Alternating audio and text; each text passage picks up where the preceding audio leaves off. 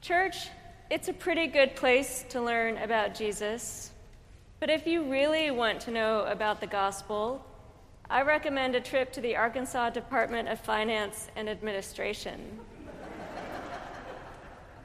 Being there with all sorts of people is what we in the business call a spiritual growth opportunity.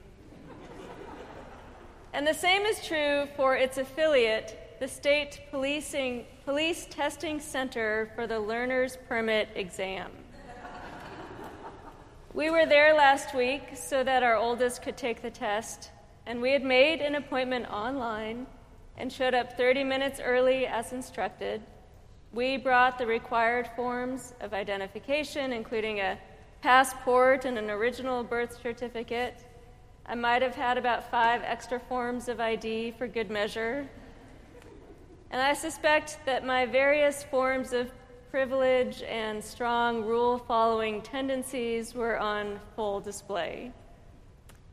The mom and the teenager checking in next to us were a different story. They did not have an appointment. We overheard that the kid had tried to pass the exam before. For this attempt, her, his mother's driver's license no longer matched her legal name, which she had recently changed. No wedding ring, maybe recently divorced, I thought. The identification she brought for her son was not quite kosher either, and she was getting frazzled as the check in wore on. A supervisor had to be called in. Now, that's where we left off as observers since we had to wait outside the testing room. But to my surprise, they must have sorted it out because the kid took the test and came out at the same time that mine did. I don't know whether he passed, and I hope he did. But the fact that he got to take the exam at all felt like a DMV metaphor for how the grace of God works. The Gospels are really clear that grace is bestowed equally on the righteous rule followers and on those who don't quite have it as together. But we're never quite satisfied with that. However, not, not really. When we're following rules, we get a little judgy about those who are not. And when we're the ones with the messy life, we feel unworthy of grace from God or anyone else. And in both scenarios, grace bestowed on the unworthy feels unfair, undeserved. So, we prefer to insert a redemption story wherever possible. It goes something like this Instead of that woman and her son just getting away with breaking a DMV rule. We prefer to think that she has been having a hard time and is trying to get her life back on track. Maybe she's doing her best to parent her son into those rocky teenage years. Or maybe he's trying to get a hardship license to help ease the stresses at home. Whatever challenges they are facing, they're working hard to create a better life. I don't think this is conscious in us, but we tend to assign a little more worth to someone for trying to turn things around. And because of this common love for a good redemption story, we tend to misread the parable of the prodigal son entirely. And by extension, we misread the grace of God. The Pharisees are offended by Jesus again. This time it's for hanging out with the wrong people, the sinners and the tax collectors. And Jesus is not very tolerant of their intolerance. So he begins a remarkable story. There was a man who had two sons. The younger son asks his dad for his inheritance early, leaves the country, and squanders it in loose living. He ends up in poverty and shame, feeding pigs in order to get by. Meanwhile, the elder, rule following son lives responsibly, helps his dad with all the chores, and obviously keeps track of all of his official forms of identification. As Jesus tells this story, it's easy to imagine his listeners becoming more and more offended. Why is it that the prodigal son, who disgraced his father, has a homecoming fit for a king?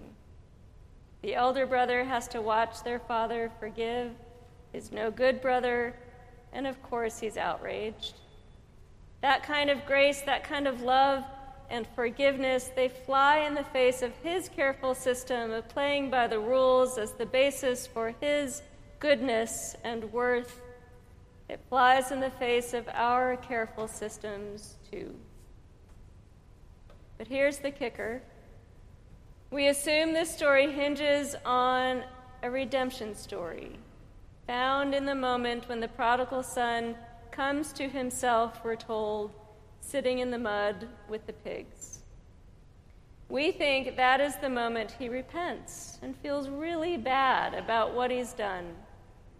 But the text never mentions repentance. The guy could be remorseful and sad he could also be scheming.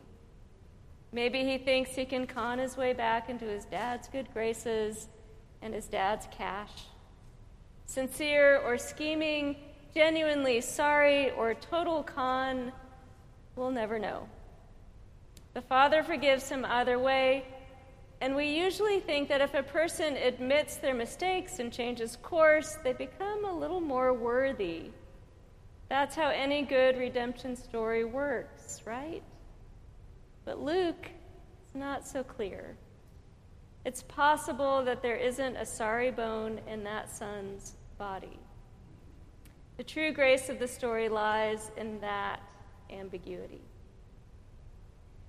Because we assume that if we live our lives better and behave better and get better at letting go of our vices we will be more worthy of love and God's grace and God's favor. And, of course, the love and favor of other people. But the moment we think that we can somehow earn God's grace, or that someone else can or can't, then we're not talking about grace anymore. It doesn't work that way. Notice that when the father sees his lost son coming down the road, he runs out to greet him. The son has a whole speech prepared, but the father's love and forgiveness are offered before the son can get those words out of his mouth.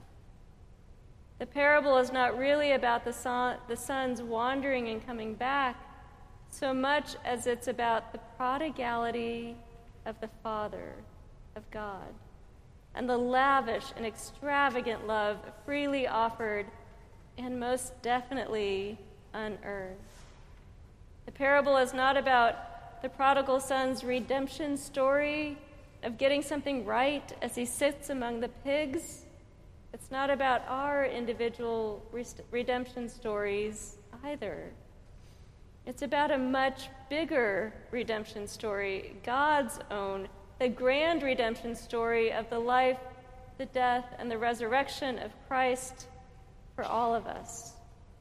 That's the story that heals whatever we worry will separate us from the love of God and from one another.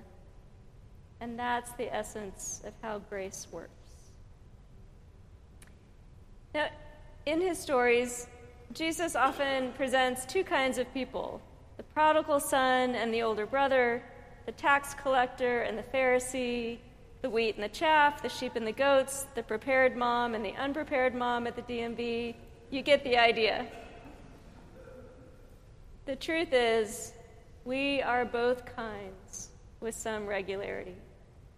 When we've screwed up and wandered far from God, Jesus wants us to remember God's mercy for us. And when we happen to have our act a little more together, we need to extend that same mercy to those who do not. So, whatever is going on in your life right now, maybe you feel like the older brother or the younger one in today's story. Maybe you've got your act together at the DMV, maybe not. Either way, The parable of the prodigal son invites us to see everyone from the perspective of the Father, the one who loves us fully before any of us can even get the words out. That's our true redemption story. Amen.